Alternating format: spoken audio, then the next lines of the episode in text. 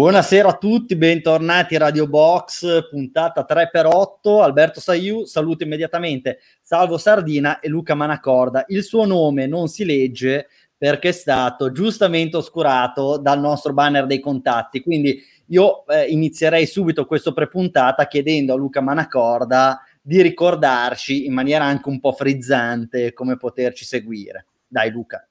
Gasata proprio come una ferriera. Così. Via. Allora, per chi ci vuole seguire in diretta, in video diretta, eh, c'è la pagina Facebook di Motorbox, la diretta sul canale YouTube sempre di Motorbox e poi c'è il nostro canale aperto quest'anno su Twitch eh, dove appunto seguirci come dei veri e propri streamer. Eh, poi invece per chi vuole seguirci in differita con un più classico podcast solo audio c'è ovviamente il nostro canale su Spotify dove troverete poi a fine trasmissione poche ore dopo la, appunto la nuova puntata e durante la settimana se sentite la nostra mancanza c'è poi il canale Instagram Motorbox Sport dove trovate tutti i video, post, foto e tante altre belle cose e guarda approfitterei subito per aggiungere una cosa perché è qua che preme questa sera abbiamo l'endorsement di, dell'Alpaca Cinzia, sempre mascherata, che ha detto che visto che a Imola è andata male, giusto? Eh, questa settimana si chiamerà Alfa Romeo lei, quindi perché l'Alfa Romeo è stata sfortunata in quel di Imola, quindi tiferà per l'Alfa Romeo. Beh, beh direi molto toccante. Ok. Bravo, ok, ottimo, ottimo. Allora no, però ora lo dobbiamo far risalire perché parliamo anche di MotoGP e noi non sappiamo niente, quindi ci viene bene eh, riaverlo con noi. Luca, Ciao no, molto... sono, sono, Luca Manacorda, ricorderete di me per un video su Motorbox Sport. Va bene, allora, eh, Salvo, dopo questo weekend, chiamiamolo così, di relax, si torna in pista, volevo chiederti dove, perché gli appuntamenti sono più di uno. Sì, torniamo di nuovo ad avere un doppio appuntamento Formula 1 MotoGP. La, eh, la, Formula 1 si torna in pista in Portogallo, il Gran Premio a Portimao. Eh, la MotoGP va, correrà invece in Spagna, quindi sono anche geograficamente piuttosto vicine. Weekend, weekend peninsulare. Allora ti chiedo immediatamente, Salvo, già che ci siamo, quali sono gli orari della Formula 1 e più che altro come eh, i nostri amici possono rimanere in contatto con noi nel corso del weekend, sia sul sito che sui vari canali. Allora, intanto do l'orario della gara delle qualifiche, entrambe alle 16, quindi un'ora avanti rispetto al, al solito, alle solite ore 15.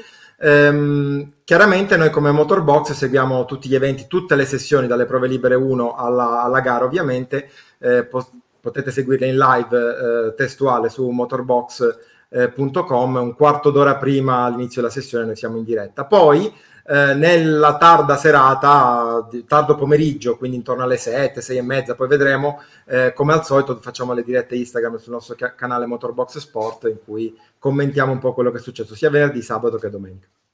Allora, eh, Cinzia, eh, Luca, volete in qualche modo ricordarci quali sono invece gli orari della MotoGP?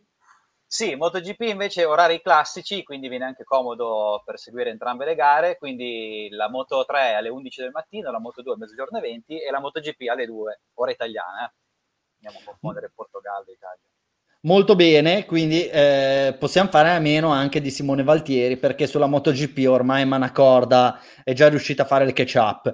Eh, Salvo, abbiamo un ospite stasera ti chiederei a questo punto di introdurlo, meglio di introdurla con tutti gli onori del caso.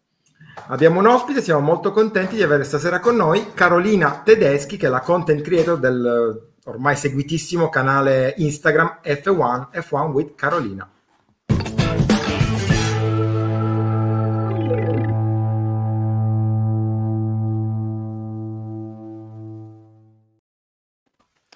Carolina, buonasera, benvenuta in questa gabbia di matti, è un piacere averti con noi. Ciao ragazzi, buonasera a voi e buonasera a tutte le persone che ci stanno seguendo. Eh, vedi com'è professionale, Luca, anche te dovresti tutte le volte dire mm. buonasera a tutte le persone che ci stanno seguendo, invece noi andiamo avanti, non ringraziamo nessuno, e eh, vabbè. Allora, niente, eh, Carolina, eh, abbiamo visto che negli ultimi mesi, nelle ultime settimane hai partecipato a degli eventi eh, veramente belli, veramente di rilievo. Raccontaci un pochino cosa fai, come è nata questa idea di F1 with Carolina e quali sono i tuoi obiettivi, i tuoi progetti per, per le prossime settimane, per i prossimi mesi, per questa stagione di, di motorsport che, che stiamo iniziando a conoscere in questa primavera. Allora, sì, ne stavamo parlando prima, n- non saprei in realtà come definirmi, se content creator, boh, metteteci quello che volete. Eh, tutto è nato da una passione eh, che mi è stata trasmessa dalla mia famiglia perché in casa mia tutti hanno corso a livello agonistico e un anno e mh, mm, esattamente l'8 gennaio del 2020 ho deciso di aprire una, pagina Instagram dedicata alla Formula 1 per creare uno spazio virtuale uh, dove ragazzi e ragazze, soprattutto perché ce ne sono tante, appassionate come me, potessero interagire tra di loro.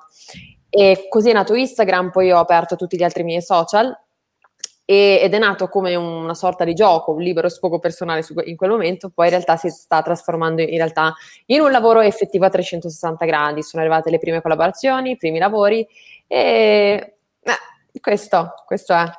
Ecco, e tutto questo ti ha portato stasera ad essere a Radio esatto. Box. Che carriera fulminante, esatto. complimenti. diciamo una carriera con alti e bassi, ecco, questo è evidentemente... Poi, una...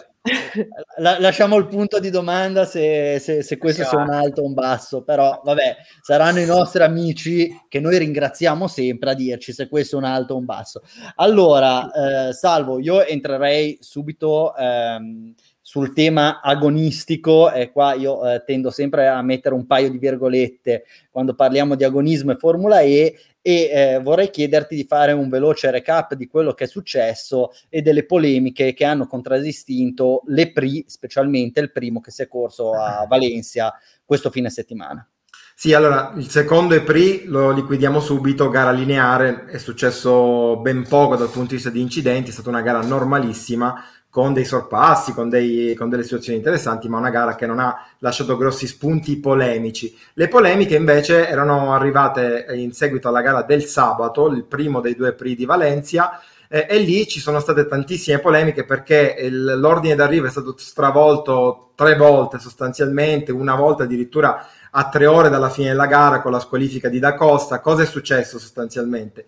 Um, la Formula E prevede come, come, regolamento che ogni volta che entri la safety car in pista, per dare una, una certa importanza eh, al tema della gestione della batteria, della gestione della durata, de, de, dell'energia, delle, delle monoposto, eh, ogni volta che entra la safety car e che quindi le macchine procedono lentamente, debbano eh, ridurre di un kilowatt eh, la, uh, la, durata, l'energia a disposizione ehm, per ogni minuto che le macchine stanno incolonnate dalla safety car. Cosa è successo? Beh, eh, sabato eh, a Valencia c'era il diluvio universale, tantissimi incidenti, quattro volte la safety car è entrata in pista e quindi le macchine, i piloti sono trovati a dover correre con 19 kW in meno eh, e questi li ha portati praticamente a percorrere l'ultimo giro eh, alcuni a passo d'uomo, eh, altri si sono dovuti fermare, pur avendo l'energia per, per, completare il giro, si sono dovuti fermare per evitare ecco. la squalifica. Qualcuno Salvo. non c'è riuscito e sono stati squalificati. Sì. Salvo, infatti, questa norma non è che materialmente va a limitare quella che è la,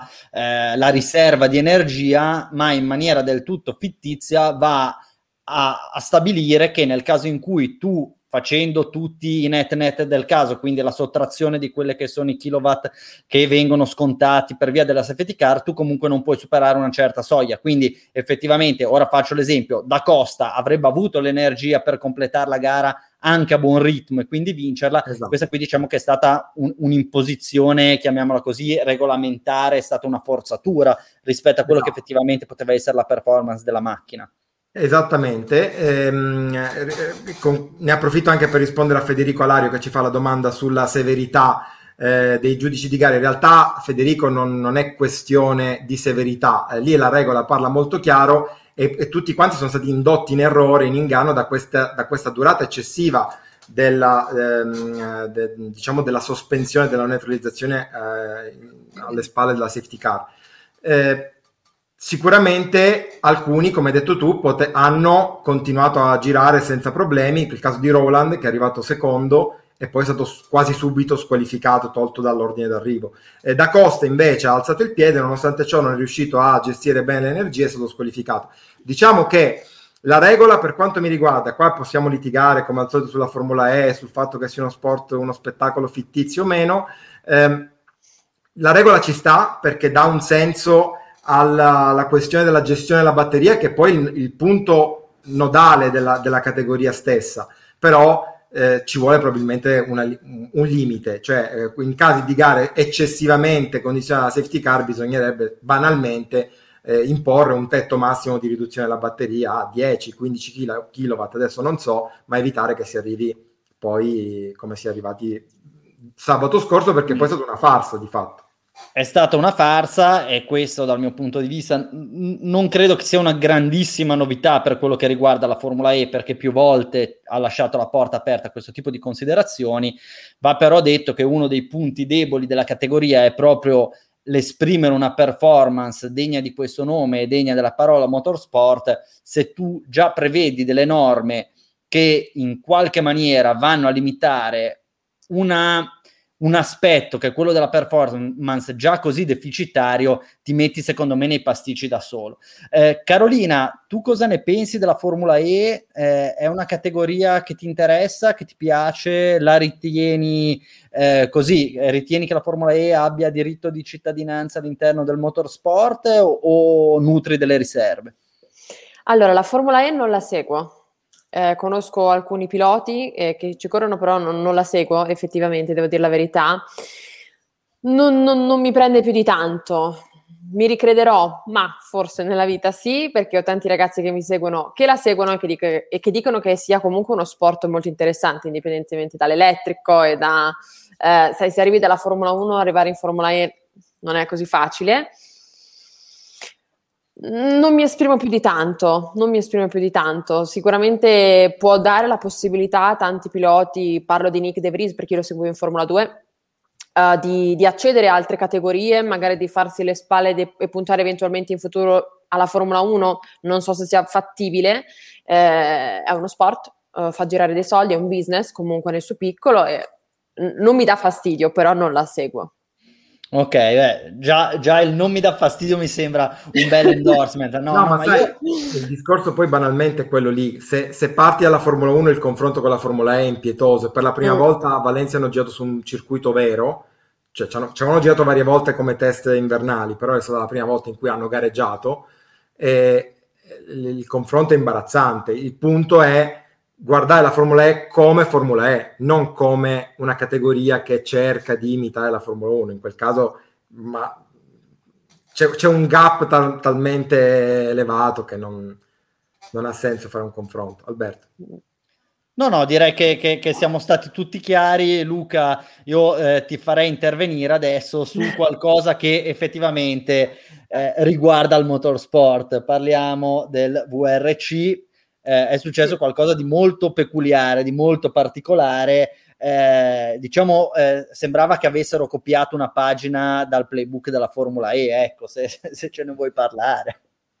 Sì, la cosa fuori dalle righe di questo weekend che si è corso il Rally di Croazia è stato il fatto che Sébastien Ogier, che si stava giocando la vittoria con l'altra Toyota di Ivans e con la Hyundai di Neuville, durante il trasferimento tra la prima e la seconda speciale della, di domenica mattina ha avuto un incidente nel traffico, che è un po' una variante dei rally simpatica che in teoria non dovrebbe succedere.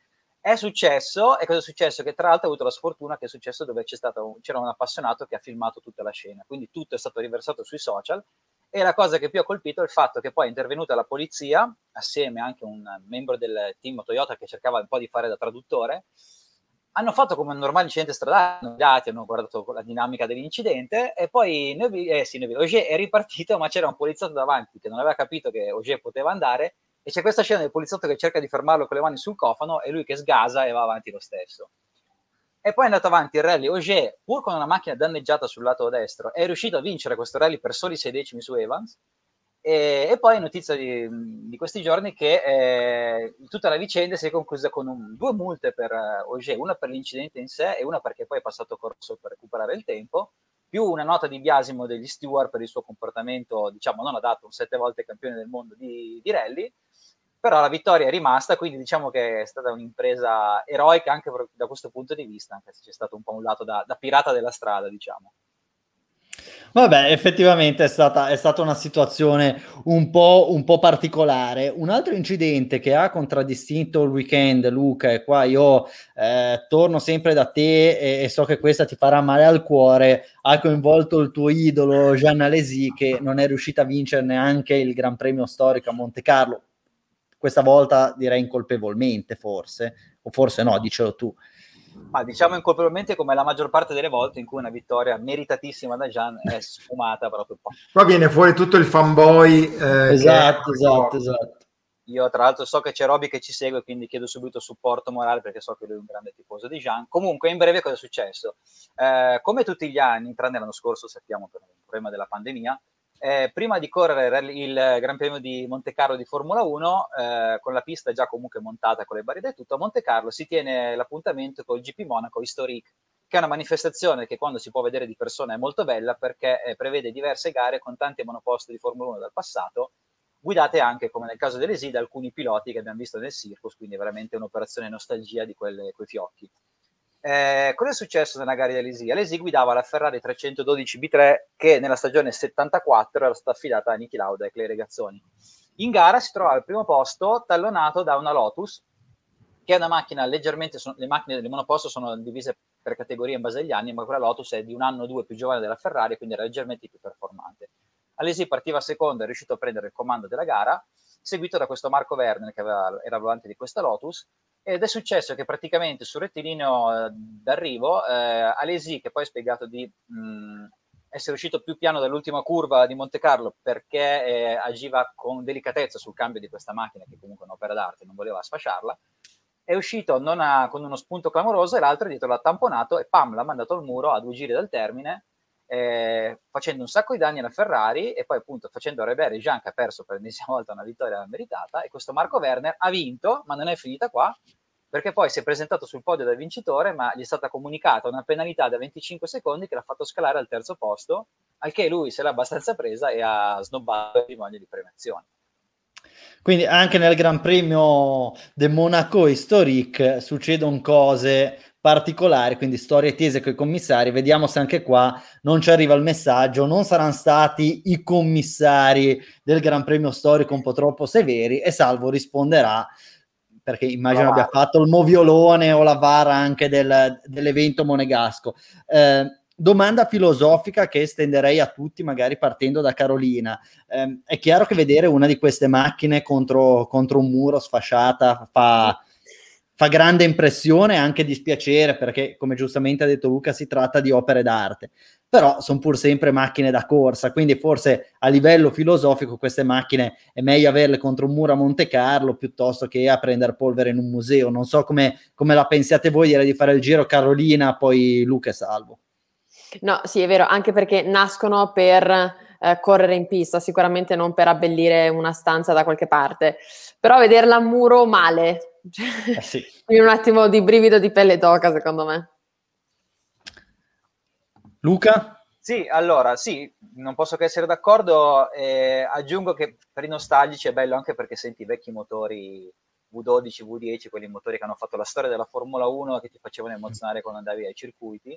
E aggiungo anche, facendo un po' di pubblicità anche ai nostri articoli sul sito motorbox.com, che eh, ieri pomeriggio ho pubblicato un articolo di un video registrato appunto sulla Ferrari guidata da Alesi, con questa telecamera montata sulla lettone posteriore con questa vista quasi 360 gradi, che permette di vedere una visuale di Monte Carlo inedita, quasi da videogame, e quindi se siete appassionati di, di questo tipo di monoposto andate a vederlo perché è veramente, veramente bello.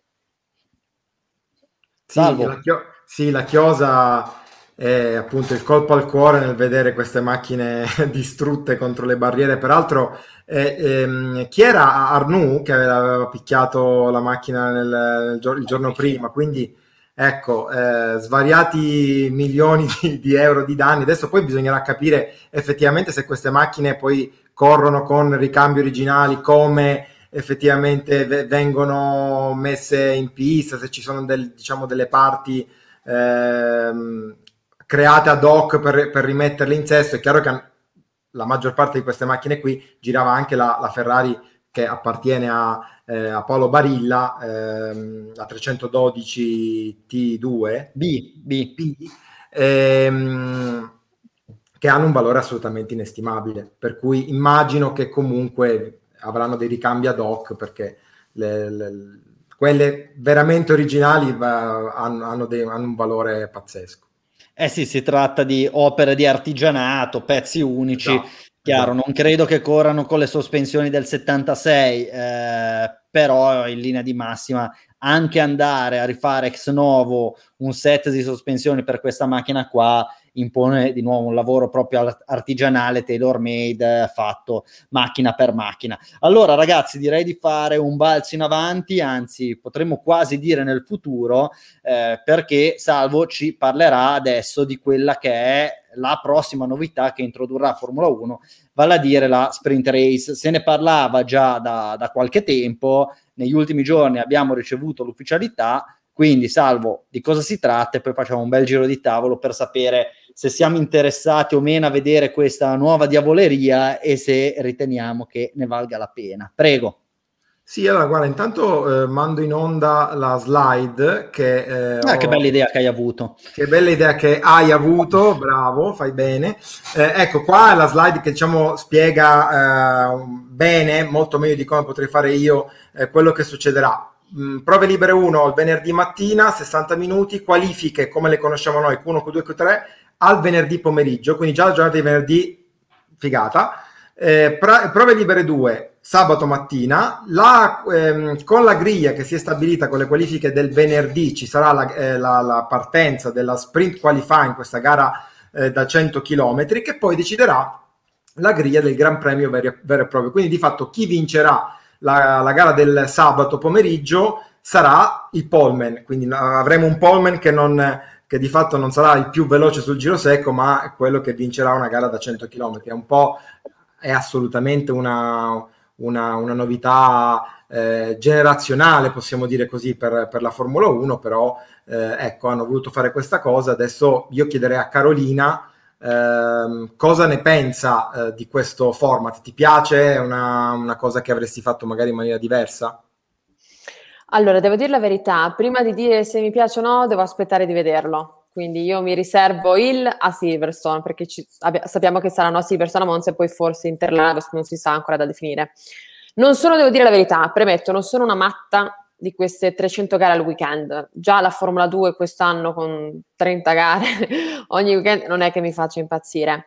Detto tutto ciò, però, per quanto riguarda la sprint race, ehm, cerco di guardare i lati positivi perlomeno mm, sarà buono per i rookie perché fai più chilometri, sarà buono per, è vero che sono anche abbastanza in là, però sarà buono per quei piloti che hanno cambiato team per trovare ancora di più il feeling con le loro macchine, ma soprattutto sarà molto interessante in un'ipotetica, sperando ancora aperta, eh, gara tra Lewis Hamilton e Max, perché come sappiamo ogni punto fa la differenza poi a fine campionato quindi puntare anche al podio uh, secco definitivo durante la sprint race ti dà quella in più um, sul campionato piloti e anche su quello costruttori per, per le case. Quindi io mi riservo, aspetto e poi dirò.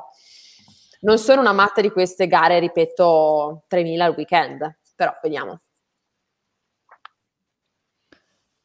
Secondo me è, è, è, molto interessante come esperimento, è giusto che si faccia. Eh, Formula 1 deve comunque provare a innovare quanto più possibile. Eh, ritengo che sia fondamentale mantenere un link, un legame con la tradizione, però eh, questa è una prova che costa poco e può darci un, un feedback, secondo me, anche abbastanza interessante. Ritengo abbastanza irrealistico che possa essere un format applicato e applicabile lungo il corso delle 23 gare e quindi necessariamente anche se si dovesse decidere di, eh, di dare a questo tipo di, di format una qual certa continuità, ritengo che a Monte Carlo, a Singapore, fare delle sprint race abbia pochissimo senso. Quindi eh, bene, proviamo, ma qual è il futuro della sprint race? Anche dovesse venire fuori una cosa pazzesca, la vedremo replicata in tutte le piste, in tutti i contesti, o comunque ci saranno dei contesti in cui questa sprint race verrà fatta, altri contesti in cui non verrà fatta. Secondo me ci sono una serie di tematiche che, che restano necessariamente aperte e non so come Formula 1 abbia intenzione di, eh, di dirimere queste, queste questioni. Ci ho posto, sono, sono, curioso e, e interessato. Ecco. L'impressione è che la volontà sia quella di estendere for- eh, questo format a più weekend eh, dal 2022, quindi non, saranno, non dovrebbero essere soltanto tre, nel caso in cui, am- ammesso e non concesso che questo format funzioni, eh, sia eh, apprezzato dai fan, dai piloti e da, da, dal management della Formula 1. Eh, è chiaro però che non sarà esteso tutti i weekend, lo ha già detto anche oggi eh, Ross Brown che ha già dichiarato che in piste come Monte Carlo togliere il brivido, no? il piacere di, del sabato che poi di fatto vale quasi quanto eh, la gara della domenica non avrebbe, non avrebbe alcun senso, per cui ci sono delle piste in cui un esperimento di questo tipo che poi di fatto rischia di crearti una gara fotocopia di quella della domenica ma in piccolo non ha ragione di esistere. Non è un caso che siano state scelte tre piste Silverstone, Interlagos e Monza, ammesso che siano confermate le, le, indiscrezioni che hanno circolato nei mesi scorsi, tre piste dove di base i sorpassi si vedono parecchio, ci sono sempre delle gare abbastanza spettacolari. Sì, diciamo anche che rientra tutto in quel discorso che facevamo con Gianmaria Gabbiani qualche settimana fa su quegli esperimenti che si fanno per andare un po' incontro al pubblico più giovane, sul fatto che adesso la soglia d'attenzione con i telefonini tutto è più bassa, quindi si prova a fornire un, un prodotto che sia più rapido da seguire, più veloce rispetto a un gran premio che dura solitamente da meno un'ora e mezza. Però, eh, insomma, vediamo, poi vedere anche appunto l'appeal sulle fasce più giovani e appassionati. Eh, però appunto, come diceva Calori, Carolina, pensiamo se questo mondiale che, come neanche ci immaginavamo, forse è combattuto, venisse magari deciso poi dai punti di differenza conquistati in sprint race, sarebbe una cosa forse non si aspettavano quando l'hanno introdotta all'inizio. Ecco, ti faccio una domanda, però Lewis Hamilton è in testa al mondiale per un giro più veloce. Forse, forse eh, preferirei che qualcuno vincesse il titolo eh, per aver vinto una sprint race piuttosto che per aver fatto un giro veloce in una condizione assoluta. Ecco, quella sul giro veloce secondo me è proprio una, una cosa assurda. E poi speri che nel corso di 22-23 gare si vada a compensare, non crei, non crei delle, delle discrepanze particolari. La considerazione che ha fatto Luca mi fa venire in mente una domanda per Carolina, um, perché ecco Carolina, tu immagino che essendo content creator, ormai ci, ci definiamo così, eh, su Instagram sia seguita eh, da, da, tanti giovanissimi. Eh, hai la percezione che nei più giovani poi sei, gio- sei, giovanissima anche tu, però hai la percezione che nei più giovani, la fascia dei teenager, 15, 17, 18, eh, ci sia una, una, problematica legata all'eccessiva durata dei Gran Premi, cioè è una tematica per i giovani il fatto che le gare di Formula 1 rispetto magari a quelle delle MotoGP durino troppo? Um, allora, onestamente vado un po' controcorrente qui rispetto a quello che abbiamo detto prima, perché secondo me invece um, vabbè, la sprint race lo vedremo quali saranno i suoi risultati, però la, l'andazzo che sta prendendo Liberty Media, la Formula 1 in generale, verso lo show, che tanto alcuni odiano, però di fatto io ricordo che uh, la Formula 1 è business, ok? Senza business non ci sarebbe nessuno a correre, quindi è importante. E, um, hanno, hanno avvicinato i giovani, Drive to Survive, uh, tutti i social, da Twitch, um, il Covid ha sicuramente aiutato i ragazzi della mia età o anche quelli molto più giovani di me ad approcciarsi ai piloti, a capire che i piloti sono persone come loro, che giocano nei simulatori come loro, le piattaforme Instagram uh, pullulano di meme, di, di, di contenuti in continuo durante il weekend, durante le pause invernali, Twitch come se non ci fosse un domani, con Lando che fa ogni, ogni giorno una, una diretta quindi eh, non credo ci sia questa forte problematica dei giovani perché ehm, anche vede- cioè, vediamo la Formula 1 forse in maniera ora più accessibile grazie ai social. Riesce, tu puoi seguire il tuo pilota preferito, fai le storie, guardi come si allena, quello che scrive sotto i post. Quindi non credo. È normale che una gara che dura un'ora e mezza barra due, che magari a alcuni momenti ci sono momenti morti, non è facile da tenere l'attenzione alta e la soglia alta per, tutto, per tutta la gara. Potrebbe essere la gara sprint un modo per riavvicinare di più? Sì, ce n'è bisogno, non so quanto, per i giovani, perché secondo me i giovani la stanno seguendo tanto. Ecco, scusa, eh, prendo possesso del podcast e mando qua il messaggio di Andrea Simracing, quello della durata è un discorso da boomer e sono d'accordo con te, cioè nel senso, però vorrei che mi spiegassi, nel senso, no, noi non siamo boomer, grazie a Dio, cioè nel senso, so, sono i boomer che si preoccupano che i giovani ritengano che le gare siano troppo lunghe o sono i boomer che vorrebbero le gare più corte? Punto di domanda, quindi cerchiamo di capire. E sì, perché si addormentano, se no, perché poi c'hanno da fare i boomer e quindi va bene, dai. Comunque Andrea, facci, fa, facci sapere. Eh, no, io ritengo che la Formula 1 nella sua complessità non sono i 100 metri piani, non è, non è la MotoGP, è un qualcosa di tattico, è un qualcosa di eh, tecnico, è, un, è una partita a scacchi, quindi necessariamente l'interesse va ben oltre ai sorpassi, alla race position, eccetera, eccetera. Quindi è, è fondamentale che abbia quella, quella durata lì, perché quella durata consente anche di vedere delle cose particolari come delle gare fantastiche in cui non vedi un sorpasso perché banalmente non sai chi riuscirà a vincere. In Bahrain Hamilton e, e Verstappen in fin dei conti non si sono mai superati, se non alla fine che c'è stata quella situazione particolare che comunque eh, essendo poi stato annullato il sorpasso non lo possiamo considerare come tale, eppure è stata una gara bellissima perché erano su due strategie diverse. Probabilmente su una gara da 45 minuti non avresti visto nulla di tutto ciò e quindi avrebbe avuto poco senso, la Formula 1 avrebbe perso una parte molto interessante di quello che è il, la, la, sua essenza. Quindi io sono molto contento della durata che hanno i Gran Premi adesso, però pur tuttavia la sprint race al sabato può essere una cosa interessante.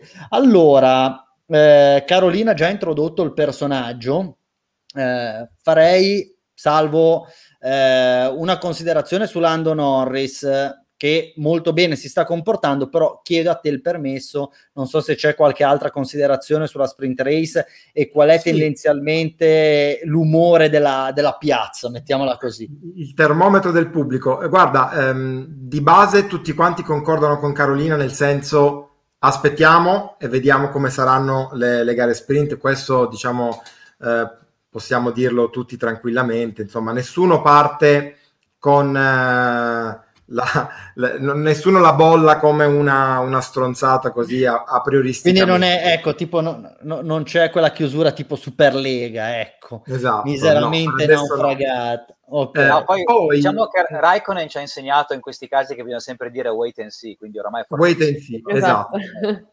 Eh, poi, però, effettivamente qualcuno che si lamenta, ma che non è in realtà neanche una lamentela, ma fa presente che il tema della lunghezza delle, delle gare è in realtà un tema, eh, immagino sia anche un, uno che rientra nella categoria dei, dei giovanissimi. Um, e Gabriele Coscia dice: Le gare sprint non so come funzioneranno, devo vedere come andranno, però le gare vere fanno venire un po' sonno. Quindi, eh, anche Sei un boomer, Gabriele. No, non è vero.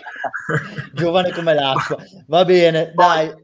Eh, no, eh, molto, molto rapidamente, eh, Davide Bertolini non mi appassiona, tuttavia gli do una chance, anche se non capisco l'utilità di due gare, tra virgolette, uguali. Avrei invertito i primi dieci, eh, se eh, proprio eh, andava fatto un esperimento. Carolina, tu sei, ti sarebbe piaciuta una, una Formula 1 in stile Formula 2, quindi con l'inversione della griglia?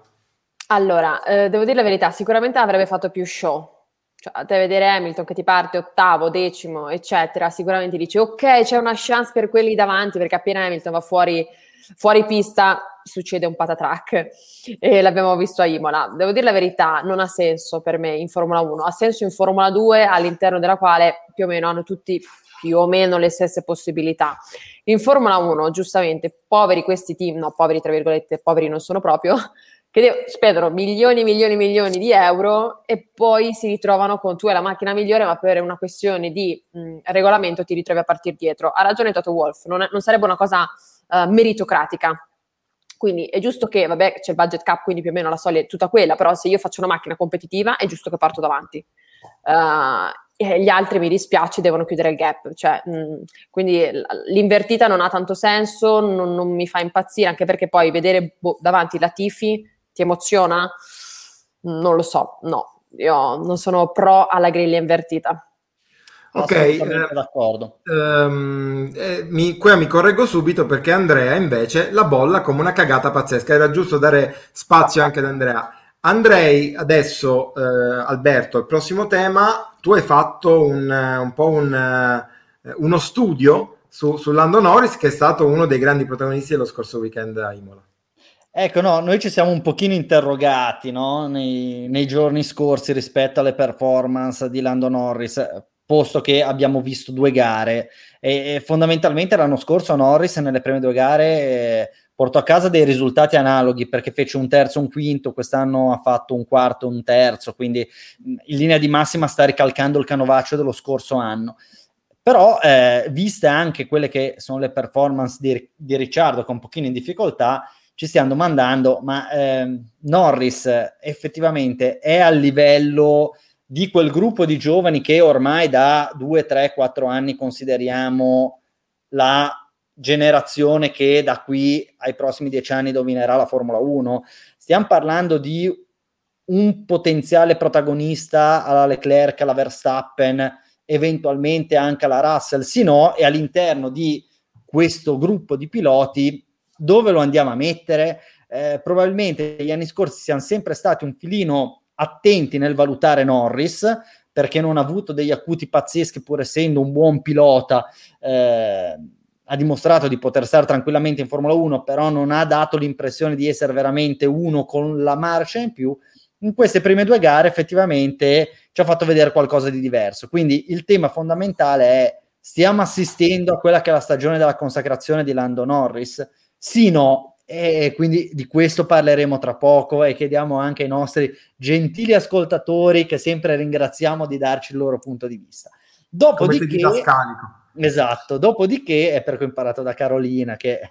Eh, allora, no, e dopodiché abbiamo detto, però, co- come è arrivato no, Norris in Formula 1? Effettivamente Norris ha avuto una carriera sfavillante eh, nelle categorie minori, ha fatto molto bene, eh, è stato anche uno dei più giovani, se non addirittura il più giovane campione del mondo nella storia del karting.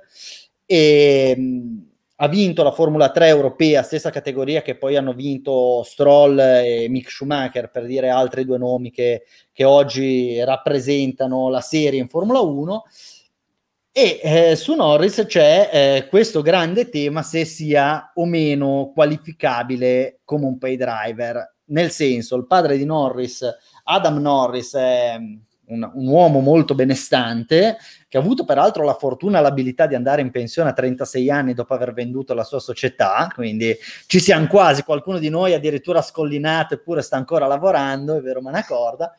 Eh. E e niente, e quindi... Ma eh, io pensavo fosse, fosse, figlio di Chuck, non di... chi è che ha detto che è suo padre, Max? Ad, Adam. Adam, Adam. Adam. Non era Chuck, scusa, è il nonno forse allora. esatto, esatto. Comunque, e... Alberto, io e tu possiamo ancora provarci ad andare in pensione a 36 anni. Sì, sì, sì. sì serve però l'idea. Esatto, serve l'idea, magari non facciamo acqua per il resto dei nostri giorni, però ecco, vabbè, comunque. Ehm, Detto questo, in realtà, per quanto sia molto facoltoso, il padre di Norris eh, non ha un patrimonio paragonabile a quello di, eh, di Lawrence Stroll, quindi stiamo parlando probabilmente di due categorie totalmente diverse. Ciò posto, ci siamo anche iniziati un pochino a interrogare se possa essere definito meno pay driver.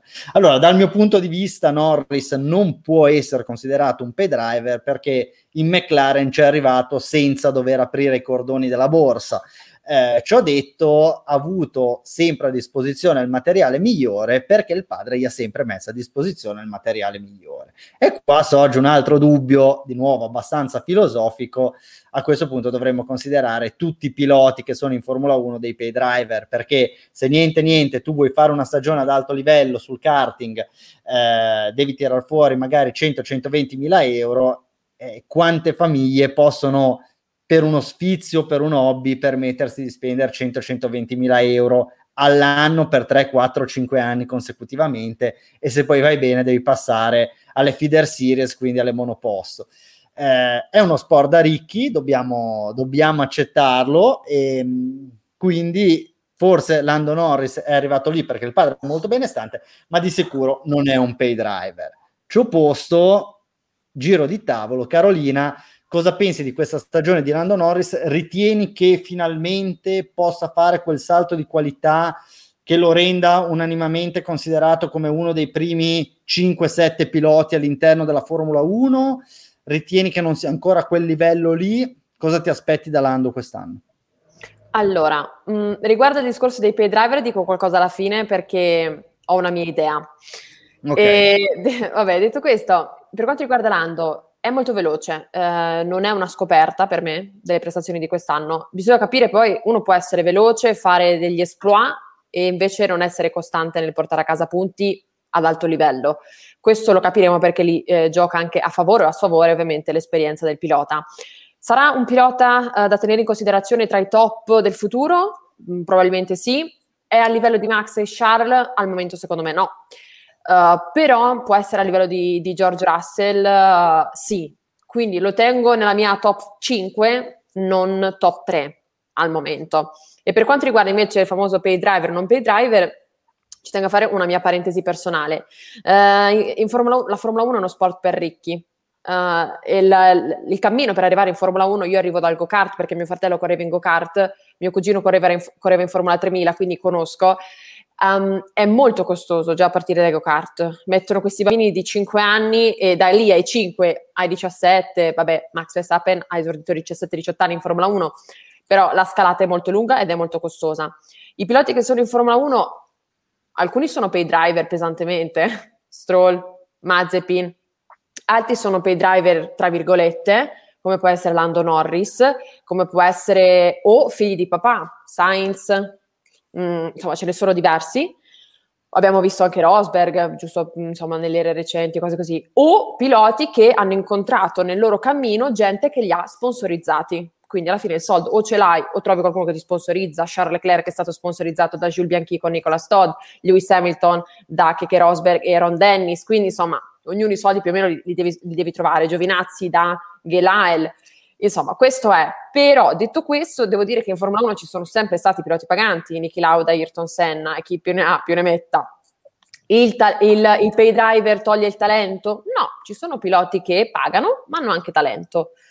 Quindi è un po' così. Ovviamente è uno sport per ricchi, il povero di turno o è un fenomeno che viene visto da qualcuno e preso e portato, altrimenti purtroppo anche le academy, che noi diciamo sì, c'è la, la, l'opzione eh, delle academy, della Ferrari, però se non hai soldi in academy non ci stai, perché comunque eh, Mick Schumacher pagava, Robert Schwarzman paga, pagano tutti. Ci vogliono i soldi in Formula 1, però soldo non vuol dire mancanza di talento. Questo è quello che volevo dire.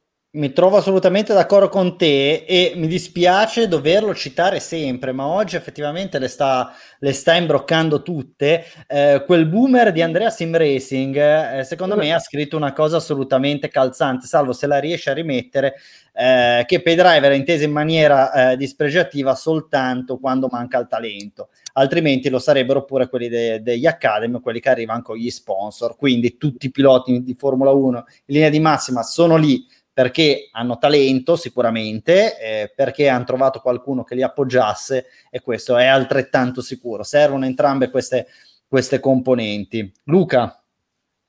Sì, eh, tornando diciamo all'argomento Norris in sé, eh, io ho aspettative alte su di lui perché comunque è arrivato da ragazzino, ricordiamo l'ultimo anno che c'era Alonso in, in McLaren con l'immagine di lui che gli portava il caffè nel, nel box eh, quindi cioè, anche, anche, anche, umile, diciamo, che è una cosa che comunque è utile per un ragazzo giovane. E eh, sta crescendo in maniera esponenziale, costante nel rendimento, sta facendo bene. Quest'anno ha in squadra Ricciardo, che se vogliamo è una sua versione più vecchia, perché è un pilota eh, simpatico, di talento, che comunque in questi anni abbiamo sempre visto subito dietro gli Hamilton e Vettel a seconda delle stagioni e quindi anche lui può arrivare a recitare quel ruolo, diciamo, essere un po' il terzo incomodo tra quel, quel duello che tutti prospettano nel futuro tra Verstappen e Leclerc. Allora vi faccio una domanda velocissima e così poi andiamo oltre che vorrei dare il giusto spazio a Salvo che ha passato tutto il pomeriggio a fare uno studio che direi mh, mm, di tipo quasi accademico per la precisione, per il tempo che ha dedicato. Allora, eh, domanda a cui probabilmente tutti mi avrebbero dato una, un certo tipo di, di, risposta un mese fa, ora non so se, eh, se, siamo ancora in grado di confermare questa cosa. Ecco. Eh, Norris riuscirà a stare davanti a Ricciardo quest'anno? Sì, no. Carolina. Forse fino a metà stagione sì, perché Ricciardo non, non, non ha ancora trovato il feeling.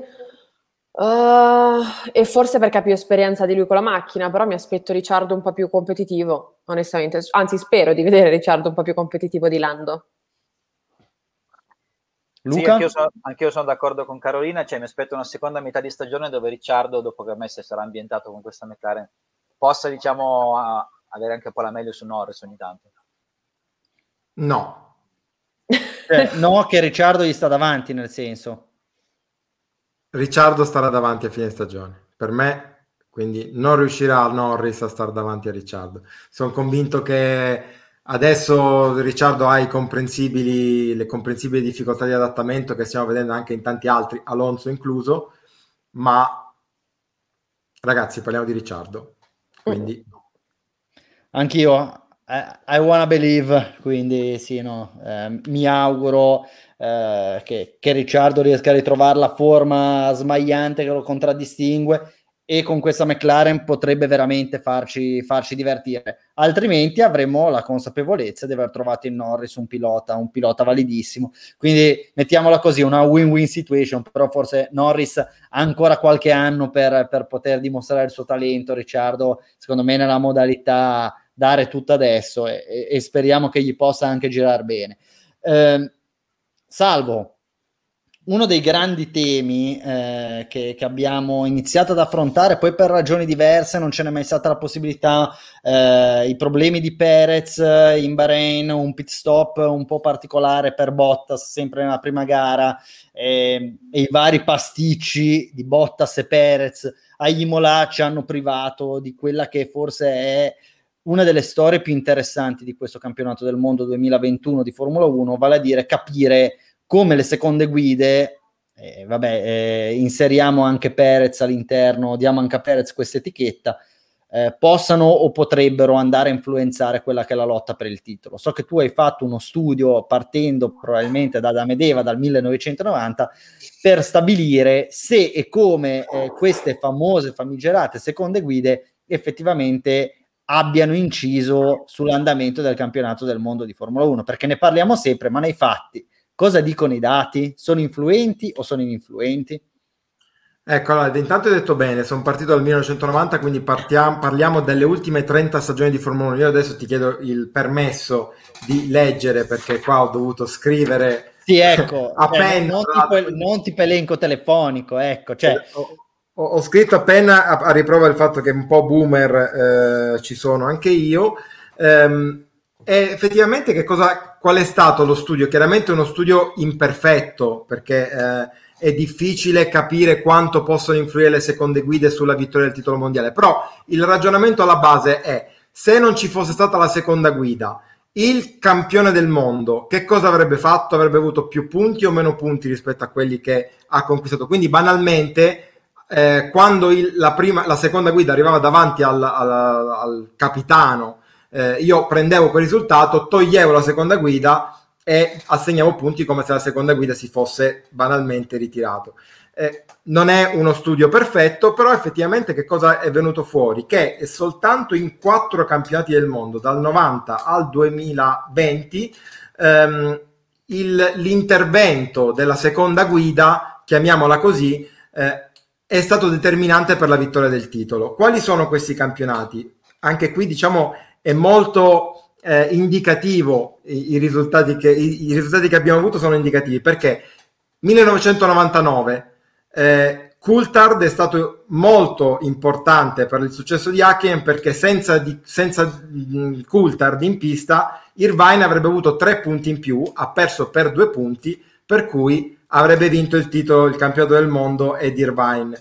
Eh, però anche qui il, il, lo studio è, fa, è, è, diciamo è soggetto d'errore perché la prima guida della Ferrari non era Irvine, era Schumacher e quindi anche quello lì è un mondiale, mondiale molto molto particolare. Poi eh, 2007 ehm, Raikkonen vince per un punto, eh, Massa eh, ha permesso a Raikkonen di guadagnare 4 punti sul suo diretto rivale, in realtà era la coppia Hamilton-Alonso. Eh, C'è da dire però che in quel caso Massa non era una seconda guida, perché tutti, tutti, tutti e quattro partivano più o meno alla pari.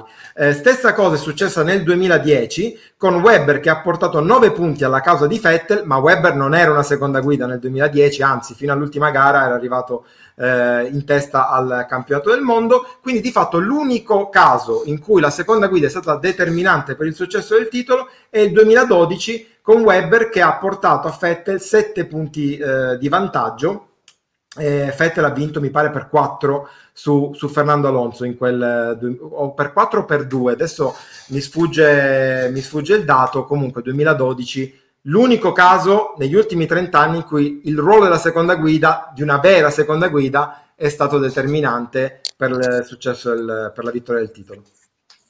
Ecco, quindi parliamo tanto di seconde guide e poi ci rendiamo conto che eh, eh, tendenzialmente si parla di, di, di situazioni residuali, eh, quasi aleatorie, nel senso una volta su 30 la seconda guida è stata in grado di portare punti alla causa.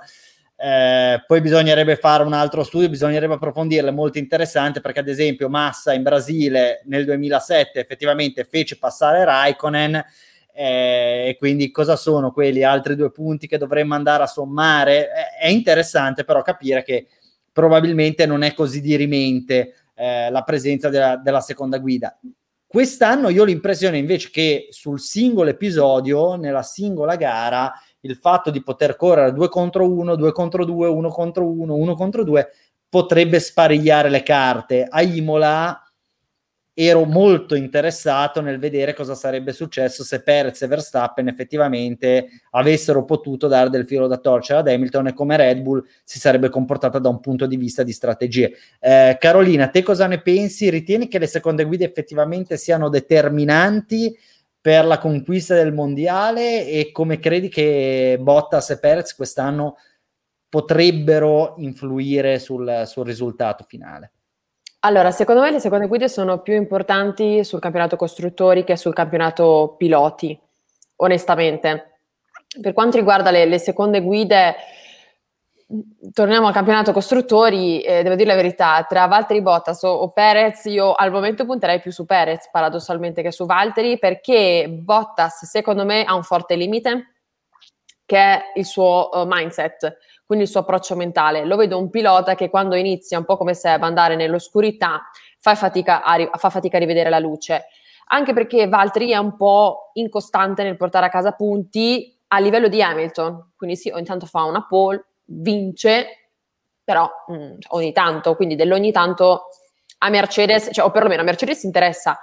A, a Valtteri Bottas come campionato piloti non credo, non credo più di tanto, motivo per il quale poi Lewis non ha mai avuto con Valtteri un rivale effettivo in squadra, come ad esempio con Rosberg. Per quanto riguarda Perez, secondo me deve capire la macchina, anche qua torniamo sempre al deve capire, però non lo vedo male. Eh, ricordiamo che comunque la, la, Red Bull è una macchina complicata, settata più su Max, è un ambiente un po' difficile, anche perché non è che ti de- non te le mandano proprio sicuramente a dire in maniera gentile se non vai, e l'abbiamo visto con tutti i piloti che hanno cacciato dalla squadra. E Perez, vabbè, a ha fatto quello che ha fatto, però lo vedo mh, mm, un po' più sul pezzo. Quindi quello che voglio dire io è occhio a Mercedes perché la Red Bull potrebbe giocarsi davvero due piloti um, focalizzati quindi bisogna vedere anche lì le strategie perché le gare di Formula 1 non si vincono soltanto grazie al pilota e grazie alla macchina, ma un insieme di X situazioni da incastrare perfettamente l'una con l'altra. E però bisogna capire se qui la Red Bull è, è, è competitiva, perché sappiamo che Mercedes ti tira fuori un pacchetto completamente perfetto, tra strategie, vabbè, ogni tanto fanno anche loro degli errori, però tra strategie, giri veloci, eccetera. Bisogna capire se anche la Red Bull ha questa perfezione. Ecco Luca, eh, parlando di Red Bull, ti senti più sicuro con Perez nonostante le difficoltà che ha avuto poi fondamentalmente nella gara Imola o, o immagini che pot- potrebbero esserci o sarebbero potute esserci situazioni eh, più interessanti con, con, Albon o con Gasly o con Kvyat o con qualsiasi altro pilota cioè Red Bull no. è nella situazione migliore possibile sì, sì, sì, io su Perez ho grossa fiducia comunque diciamo che Imola in qualifica ci ha già fatto vedere che può giocare quel ruolo di terzo incomodo nella lotta per il mondiale. speriamo anche dal punto di vista dello spettacolo più che altro. Eh, sarebbe bello anche perché appunto la Mercedes non si, sarebbe, non si è mai trovata in realtà in una condizione di pressione così alta. Era successo qualcosa di simile in quel biennio in cui la Ferrari per metà stagione ha dato fastidio alla Mercedes e mi ricordo in particolare 2017 quando la Ferrari era molto competitiva sulle piste lente che aveva fatto tipo doppietta a Monte Carlo in Ungheria e quelli erano un po' casi in cui la Mercedes giocare in difesa contro ben due piloti perché Raikkonen era arrivato sempre attaccato a Vettel. Quindi può essere un elemento di imprevedibilità rispetto al passato. Sappiamo che la Mercedes a volte anche lei combina dei disastri quindi magari avere due piloti così che accerchiano Hamilton considerando che Bottas più difficilmente si è messo in grado di stare lì davanti potrebbe regalarci um, qualcosa di molto interessante No, io volevo intervenire, Alberto, se mi concedi, ehm, giusto per eh, rispondere, no, neanche rispondere, ma mandare in eh, sovraimpressione questo messaggio di Davide Bertolini che, assolutamente, che ha assolutamente centrato il punto della questione. Lui dice non sono tanto i punti tolti dal secondo pilota, ma il modo in cui il secondo pilota influenza la strategia. Ed è proprio quello che uno studio come questo non riesce ad evidenziare perché questo qua è uno studio sulla carta a risultati acquisiti è fatto su Wikipedia banalmente. Eh, è chiaro che per, proprio per quello che diceva Alberto all'inizio un conto è guardare i risultati eh, ad anni di distanza e un conto è vedere come quei risultati sono maturati. Perché Hamilton magari è arrivato alle spalle di Verstappen perché magari eh, Perez è stato in grado di metterlo in difficoltà, gli ha fatto un undercut, allora la Mercedes è, è tornata ai ripari, è andata ai ripari, ha dovuto cambiare la strategia, quindi è chiaro che lo studio, ecco giusto per precisare, da quel punto di vista è eh, diciamo soggetto ad errore ovviamente. Esatto, da un punto di vista scientifico si, si distingue tra studi qualitativi e quantitativi. Eh, quello che dovremmo fare chiaramente è uno studio qualitativo, quindi gara per gara andare a vedere quanto effettivamente un undercut, una situazione eh, possano aver creato eh, un un ostacolo al tuo avversario eh, dal punto di vista quanti- eh, scusami, quantitativo, invece banalmente vedi, vedi, i risultati e fai il calcolo della serva, lo togli dalla classifica e metti più 3 meno 3 e vedi come esatto. sarebbe cambiato il mondiale. È pur sempre interessante, però di nuovo eh, la verità non la, non la ritrovi lì. Eh, benissimo, allora direi a questo punto finalmente è tornato e quindi può riprendere possesso del, del suo spazio, no? Lo, lo, paghiamo anche per questo. Anzi, solo per...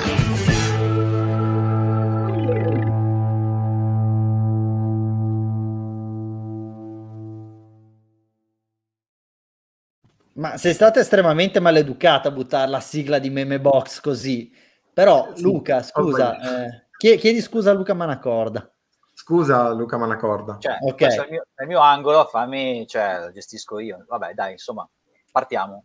Partiamo che siamo lunghi. Andiamo a vedere i 5 migliori meme di questa settimana che senza gran premi ci porta un po' a spasso per le poche notizie che abbiamo avuto in questi giorni. Al posto numero 5 abbiamo questa notizia di Flop Gear scritta da Carlo Calzini.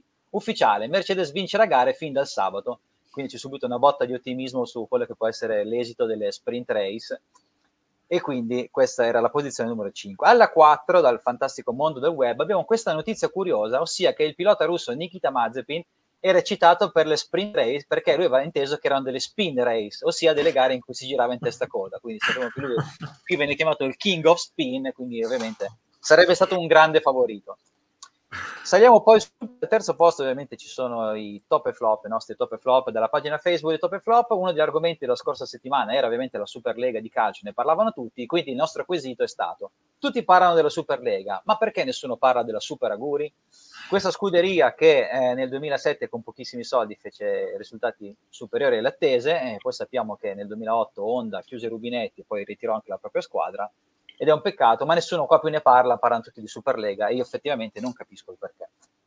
Al secondo posto invece abbiamo una notizia su un nostro ospite dell'anno scorso, Felipe Massa, che nei giorni scorsi ha compiuto 40 anni. Questa dichiarazione è riportata su Flop Gear da Mara San Crispino. Felipe Massa ha i suoi 40 anni, ma sono ancora a carico molla. Questa è la dichiarazione. È cattivissima questa qua. Questa, se, ecco, io cosa vorrei no. dire che chi di, chi di, voi ha riso è una brutta persona. Ecco, Questo scusa, è... questa fagliela vedere quando torna ospite Felipe, vediamo esatto. se... Eh. Esatto, ma chiamiamo Filippo e anche Mara San Crispino però perché che, che, che fare i giochi con la face up con, con lui con la parrucca da donna eh? fa, fa, fai eh, questo, fai questo facile dai. così alla posizione numero uno c'è una, un antipasto della posizione numero uno, è questa, questa, cosa che è successa sui social, ossia l'anno scorso la Ferrari ha messo questo, questo post per annunciare una settimana di, di gara, che era quella di Silverstone mi pare, e aveva scritto con questo carattere, mh, la, scr- la, scritta la frase Race Week, che però tutti hanno letto come un re, Ray Chic, no? Diceva che cacchio è sta roba? E, e, quindi è stata parecchio, diciamo, criticata per questa iniziativa social, poco, poco felice. E giustamente quest'anno la Mercedes, che sappiamo che sui social è anche più dominante di quanto in pista, ha voluto infierire e ha riproposto praticamente la stessa grafica per annunciare la settimana del, del Gran Premio del Portogallo con questo rave chic che ovviamente ha esaltato le folle per, per questa trollata ai danni della Ferrari. E a proposito di esaltare le folle, vediamo quindi la posizione numero uno e quindi un ipotetico Robert Kubica a cui la Ferrari augura di tornare con questo Never Come Back, eh, Give Up Robert oppure Never Give Up, Come Back Robert, eh, perché quindi il messaggio originale sarebbe Never Give Up, Come Back Robert, ossia non mollare, torna Robert, però può venire letto non tornare, molla, abbandona tutto Robert. E quindi questo è veramente un colpo di genio che potrebbe vincere anche il premio di fine anno, giusto Salvo? Questo qua è il meme dell'anno fino ad ora. no, no, mi... no, no, Se, secondo me non ci si avvicina, ne- non, non, è nemmeno da top 3, nemmeno da top 5. Ah, voi avete questo umorismo. Carolina, quale, quale ti è piaciuto di più? Povero Felipe. sei, sei una cattivona anche tu. Era, era, era, lei la cattiva persona che stava ridendo in background a cui Luca Manacorda si, si, rivolgeva e si riferiva. Va bene, allora forse anche oggi riusciamo a fare i nostri bei 63 minuti. Qua mi sta Cosa stava succedendo? Eh, Cosa stavi buttando? Cascato, cascato. Ah. Perché quando si avvicina l'ora ho i primi cedimenti meccanici. E, ehm, e quindi, maestro, sigla, no?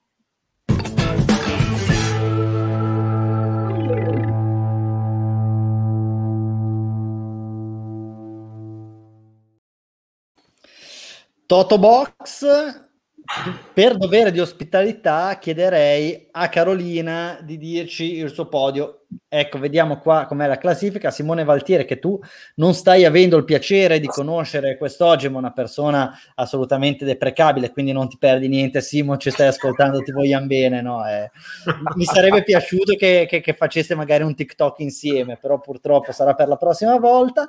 Eh, Simone sta dominando, come sempre, come succede tutti gli anni. Poi al secondo posto è questo Radio Box All Star, vale a dire tutti i nostri ospiti che di volta in volta fanno il pronostico. Quindi tu Carolina giocherai con gli All Star e come puoi vedere stanno andando meglio di me che eh, latito sul fondo della classifica in questa, in questa palude di, eh, di, di, di delusione e di mediocrità. Magari mediocrità ecco perché va bene. Allora eh, c'è una sola regola Carolina ancora non si può dire per questa gara eh, la classifica eh, con Bottas, Hamilton e Verstappen tutti e tre sul podio perché per le prime tre gare abbiamo detto non vale la classifica del mondiale dello scorso anno, quindi uno dei tre lo devi lasciare fuori e, e così faremo anche noi. Quindi mm, io punto su, su Lewis che porterà a casa la centesima pole,